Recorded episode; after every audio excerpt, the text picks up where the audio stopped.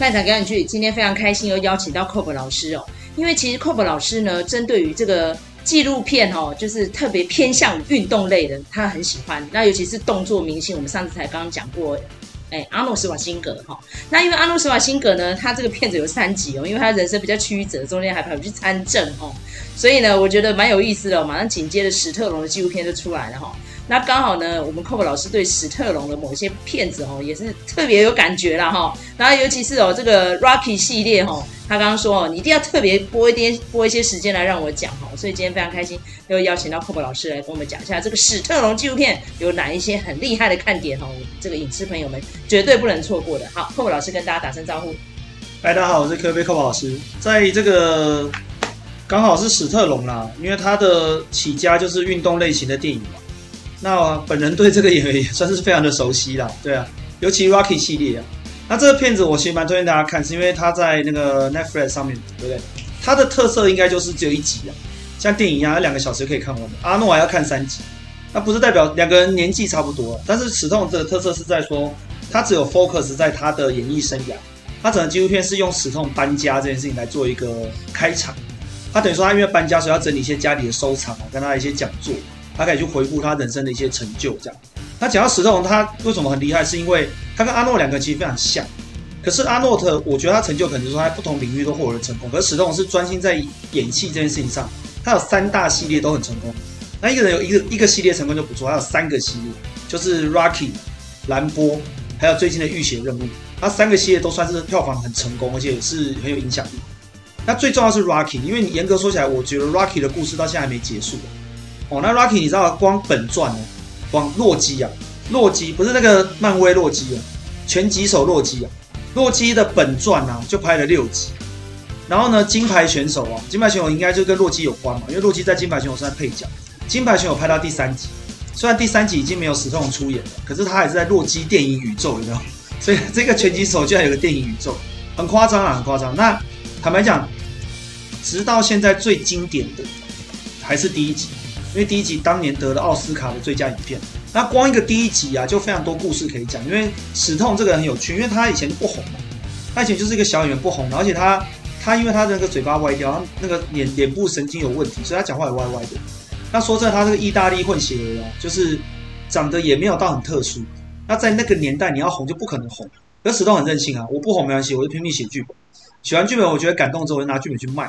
那卖了之后，然后人家说好，我花钱给你买剧本，可是我要给明星演，我不要给你演，你又不红，史特龙死都不卖，就是说我可以便宜的卖我的剧本，那我一定要当男主角。哎，我觉得这个很有趣哦。他的因为这个坚持啊，造就他后来人生的成功。不然洛基我觉得不会红，因为我觉得换别人演都不会红。啊，为什么洛基这么成功？因为这是他的人生啊。因为史痛就是一个怎么讲，没有任何人看好他会成功，我就跟你拼搏啊，这就洛基的精神啊。因为洛基第一集，洛基可能都已经快四十岁了。他已经过了那个拳击手巅峰了，才第一集就过拳击手巅峰了。他居然去跟哦那个阿波罗嘛，啊讲白，阿波罗就是在影射当时的那个拳王阿里，对啊，就那么厉害的，然后跟一个那么弱的那些小咖，然后对战，然后打到后来还是输啊，Rocky 还是输了。可是他的对战的过程啊，他讲之后他他的什么，从一个小混混到奋起，然后他的女朋友，然后他的好朋友，他的教练，然后甚至他跟对手的关系，我觉得在那个片子中都描述的非常的深刻。直到现在，你看洛基第一集还是会觉得很感动，那加上这个就是史痛的人生本人，所以洛基的经典就在这边了。那麦嫂有特别有印象的是哪一集？好，那因为其实刚刚哈那个 Cob 老师有提到 Rocky 哈，那真实事件呢，真的有一个拳手叫 Rocky 哦，Rocky Marciano 哈。那当年呢，那个阿里呢也觉得这个 Rocky Marciano 非常厉害哈，但是后来他选择跟 Joe Frazier 两个对决，那个是史上最有名的两大拳王的对决。那史特龙呢说，他当初看到 Rocky 这个戏呢，也是受到诶、真实人物的影响啊哈。那个等一下麦嫂再找一下那个真实人物是谁哈，我再跟大家做补充哈。那为什么会跑出巴波瓦这个地方？就是因为他说他小时候哈，就是很穷的时候，曾经住在这条街叫巴波瓦，所以他才去创造出这个人物出来哈。那如果说 Rocky 印象最深刻的，真的就是第一集啊，因为第一集当年横扫千军，拿了一大堆奥斯卡奖哈。尤其是最佳影片这件事情哦，有一个默默无闻的家伙哦出来哦，自导自演，然后自己当编剧，就拿到最佳影片。他不是导演哦，对对对，他好像有参与制片啊。对，他制片。所以我觉得这个是史上算是破纪录的首屈一指哈。所以当然是对第一集是最有印象的。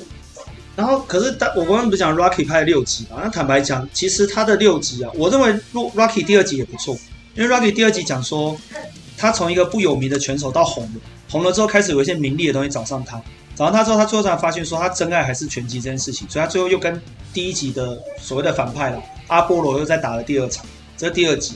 可是我对三四集我其实没有那么喜欢，因为三四集就有一点点在偏当时的社会风气啊，例如说大家可能。我不知道有没有印象，他第四集打那个俄国人嘛，对，就把俄国人说的很坏呀，生化人啊，打禁药有没有？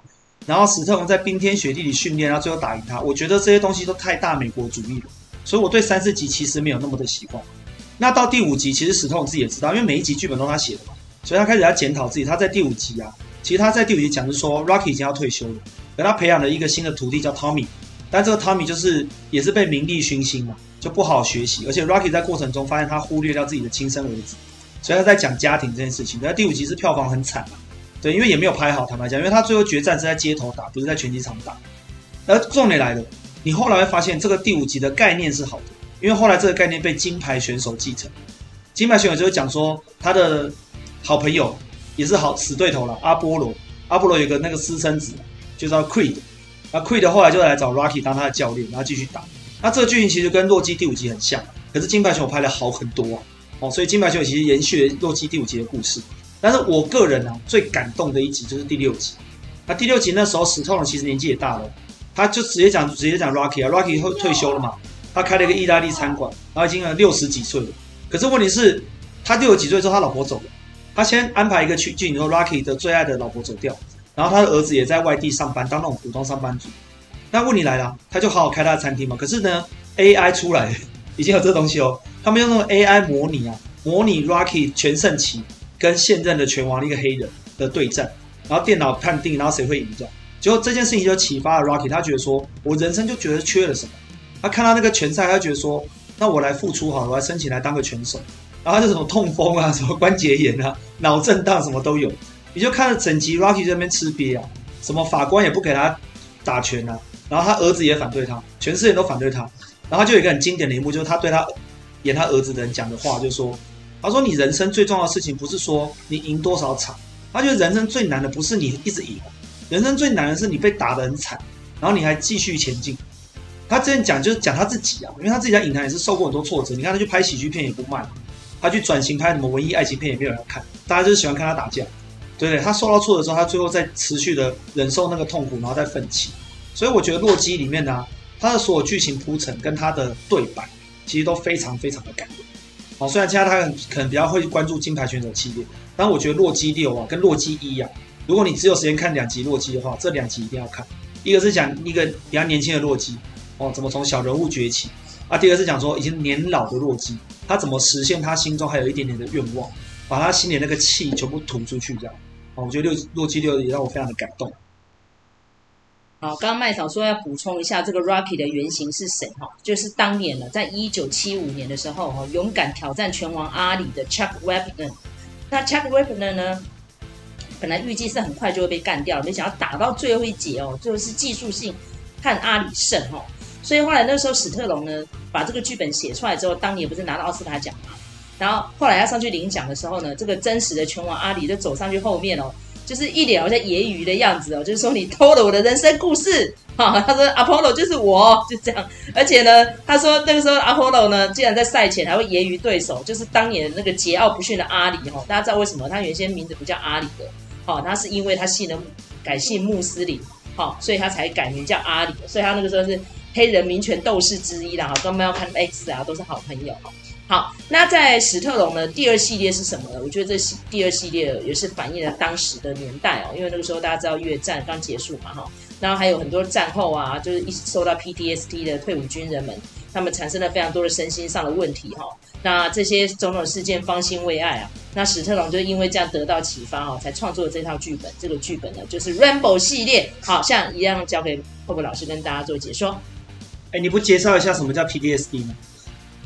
你你直接讲，就是大家怎么讲啊？创伤症候群吧，对不对？就是说那个压力症候群，对，创伤压力症候群，就是说那个时候因为那个他应该是小说改编的啦，第一滴血的第一集 Rainbow Rainbow One 叫 The First Blood，第一滴血，他其实就是讲说越战退伍的那个老兵啊，怎么讲？回到美国之后，因为他们就是性格已经扭曲了，然后都心理有疾病了，但是他们却始终不接受美国本土的接纳，所以他主要在谈这些有点也有种表美国讽刺政府的事情。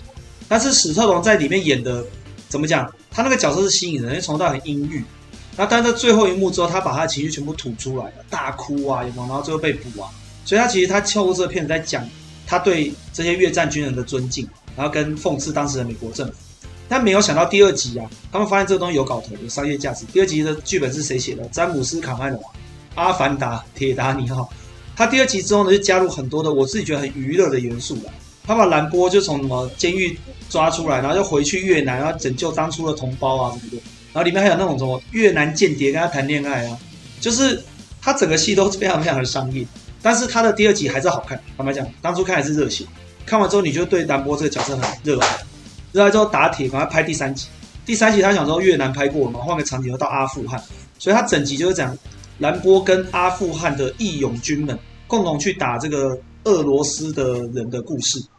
然后最后我都印象最深刻啊，以前都去戏院看的，最后面还来一个什么，仅以此片献给英勇的阿富汗战士。麦总来补充一下这个政治，后来搞成。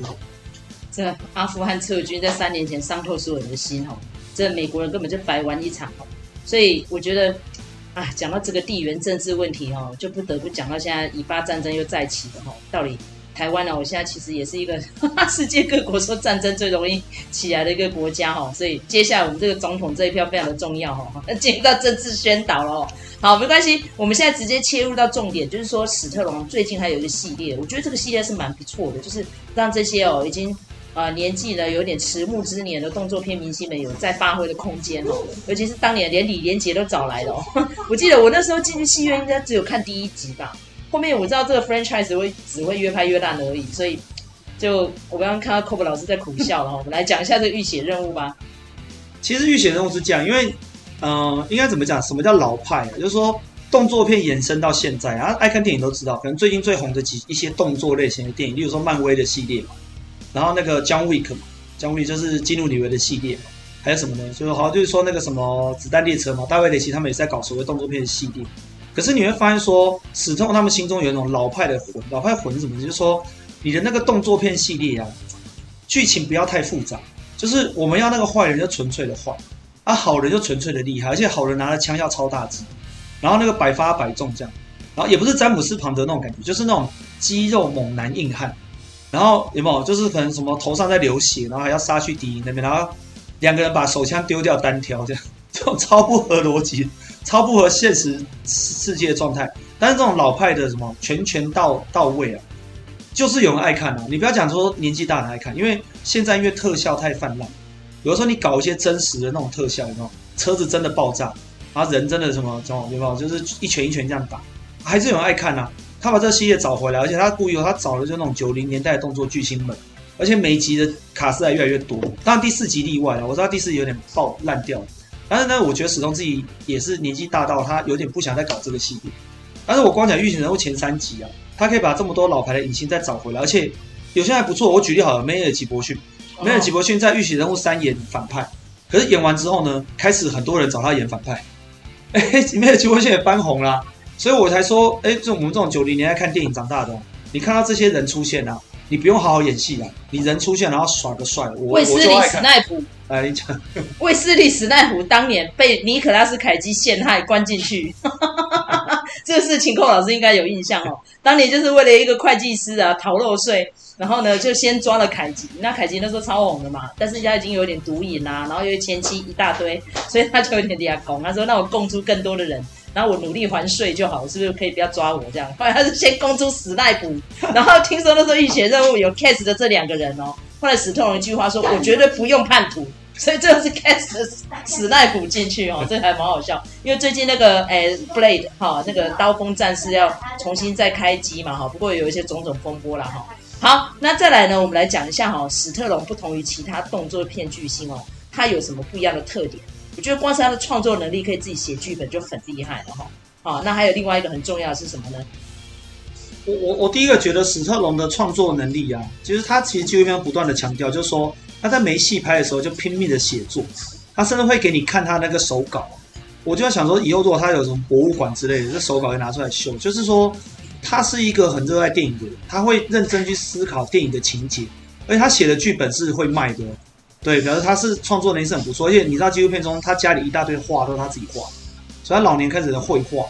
哦，可能阿诺兴趣是健身跟养马、养驴子，史特的兴趣是画画。哦，金凯瑞也是画画。哎，对，金凯瑞也是画画，对，借由画画来抒发一些。强尼戴普也很会画画。强尼戴普艺术家，他贝斯，他我要吉他嘛，他弹吉他弹得很好，他超厉害的。然后基努女儿弹贝斯啊，所以说这些艺术家就是艺术人啊。那史特最大特色还是在写作，因为光会写剧本这件事情，他就可以影响多他的想法。那可是你仔细看整个片子啊，你会发现这些动作剧情很奇怪，他们跟爸爸关系都不好。这个 father issue 嘛，就说这个又很专很比较深的东西，我们请麦嫂来补充一下。哎，这个 father issue 就是跟爸爸之间，就刚刚讲的关系不太好。尤其石头里面特别讲到说，他那时候去打马球嘛，polo，没想到他老爸在后面竟然按键伤他，用棍子打下去，他说他从马上摔下来，差点被踩死了。我觉得那段真的蛮恐怖的哦。这比起来已经就是算涉及谋杀了耶。哦，我觉得这个 比阿诺·斯瓦辛格的经历还悲惨，因为阿诺后来最后就直接搬到美国去，然后跟他爸没怎么联络了。所以我觉得这个 father issue 是不是就是激发了史特龙活得更好？因为他有提到说他这个脸部为什么会这样，就是妈妈当年因为一一边工作一边怀孕嘛，然后后来出生的时候有遇到难产的问题，所以他才会脸这样垮一边。我记得我小时候对他印象最深刻的就是这个重点嘛。所以我觉得这个 father issue，然后造成他更坚强，这一点就是让我很佩服他的地方。我在想这个史特龙，你知道吗？我有在想说他爸爸怎么回事啊？因为史特龙的成就已经很非凡了，那很非凡之后，他爸爸还是持续贬低他，所以我在想说他的爸爸可能是借由贬低自己的儿子，证明自己的存在感。你知道这是一种心理的作用嘛？所以他爸从直到他爸都快过世了，还是对儿子口气还是很不好。可是你说他们有没有和解也是有啦，因为他爸在快快走掉的时候，史特龙去看他，他还是对史特龙讲脏话，还是对他就是没没好声好气。可是你问他爸爸有没有很很庆幸自己有这儿子，当然有啊，史特龙成就是非凡的。可是他爸爸能证明自己的方式，也就是持续的用言语鄙视自己的儿子。但是就是因为这样，我觉得史特龙的特色也很很，棒哦。他说：“我爸看不起我，我更要努力。”他做出很多他自己的成就，而且他没有把同样东西用在他儿子上。然后当他儿子就是很不幸过世了。可是你看史特龙现在对三个女儿啊，就是那个怎么讲，女儿女儿控，对不对？他三个女儿，人家国民岳父不是叫假，那三个女儿超漂亮，超漂亮，超正的啊。当然他是后来结婚的这个第二任妻子也很漂亮。对，那我觉得史特龙他最后他他当然收尾再说。我觉得有几些一些东西是不管各年龄层看会有启发的啊。第一个，史特龙说他常常在搬家。他搬家也不是为了什么房租什么的，他就是，我就觉得一阵子我想要搬家，因为他说我要我的人生中持续有一些变动，而这些变动是激励我往前进的一个动力。诶，这个就很有趣哦。对，啊，当然他有钱可以这样搞了，对啊，他是用搬家来激励他自己往前进。那第二个，他持续的在创作，我猜，我认为他应该还是有在写剧本，或是。哦，例如说漫威也找史特龙去嘎个角色，我就不相信他没有影响到导演。他以他的地位，他就说，哎，我觉得这边情节可以改一下，我那边可以改一下。他就是这种人嘛，所以他持续有在创作。那同时他还在用他影响力啊，照顾同业。哦，因为有些不是每明星像史特龙、阿诺现在混那么好的，他还是会照顾一下他的同行，分一点 case 给大家做这样。所以我觉得光看这个阿诺、史痛这样的人，你就会发现说，哇，这些人就几岁啊？七十嘛，对不对？七十或八十岁。他们有没有在工作？每天都在工作。那他们有没有在做一些新的东西？每天都在想，因为他们不想要人生停滞下来，所以你不会觉得他们就真的像个退休老人，没有，一天到晚在想一些有的没的新的东西，而且他们维持自己的健康跟自己的体态都非常的好。所以我觉得这些事情不光启发现在的银发族哦，我们听众如果银发族的话，我觉得很深受启发。那对青壮年的人来讲，我觉得我们就是要学习啊，他们是这么认真的在持续的刺激自己，生出新的创意。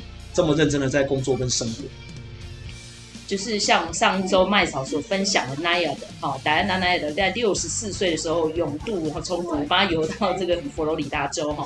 那那个朱蒂佛斯特跟安奈特班尼是那部电影的两位女主角哈。你要想想看，现在老龄化社会这么严重哦，那前几天我听到一个总统参选人曾经说过哈，他说台湾现在不要想到几岁要退休，我们就是不能退休。只是未来工作可能职务上面会有一些转换，像史特龙现在就是从事幕后创作嘛，然后培育新人嘛。那阿诺呢是创立基金会嘛，举办比赛，然后不停的提倡提倡健身哈。所以我觉得就是要怎么样能启发我银发族然后甚至是鼓励年轻人哦，千万不要放弃哈，然后大家要奋勇向上，这就是史特龙纪录片给我最大的启发。那好，那节目的最后呢，我们寇老师有没有一些鼓励我们听众朋友们可以在更进一步做了人生规划？效法史特龙，因为我们还是影评节目嘛，其实我都觉得我们的听众如果喜欢的话，最近这种片子出来，我觉得是好事，因为我个人很爱看纪录片，就是把一个名人的什么一生啊，或者说他的什么前半生这样，来用短短的时间让你看到他的成功失败，那他们的很多的拍法，我也觉得非常的创新哦，我甚至觉得都比一些那种电脑特效的片子要好看，所以我也觉得大家有空，我会蛮希望大家可以分享，看看别人的成功，甚至看别人的失败。然后你会有一些新的启发，那给你自己的人生一些新的方向，对啊。当然，我最近也听到一些有趣的事情。我那天有网红他讲说，如果你现在在研究别人怎么成功啊，那你就会失败。真的成功的人已经在做了，而不是一天到晚分析别人怎么成功。这个也是一个新的想法。但我都觉得，我觉得多获取一些这样的知识啊，都是蛮好的。尤其现在的管道很方便嘛，所以我会建议大家多看。想要多看哈，也要感谢独特生活网络书店哦，直接赞助到年底哈。麦嫂的每一集节目哦，只要点击连结哈，购书四九九就有五十元的回馈可以给麦嫂哈。所以鼓励大家多看书、多学习、多研究。无论你是在人生的低谷，还是在什么样的境界，都能够处之泰然哈，然后积极进取、奋发向上，绝对不要放弃哦哈。这就是我跟 Kobe 老师给大家的期许。感谢大家收听，好，如果喜欢我们频道的话，请在各大收听平台给我们个五星评价，或是给我们留言，小小的粮草，鼓励我们继续创作下去。好，我是麦嫂，我是寇老师，谢谢大家，谢谢大家，下次见，拜拜。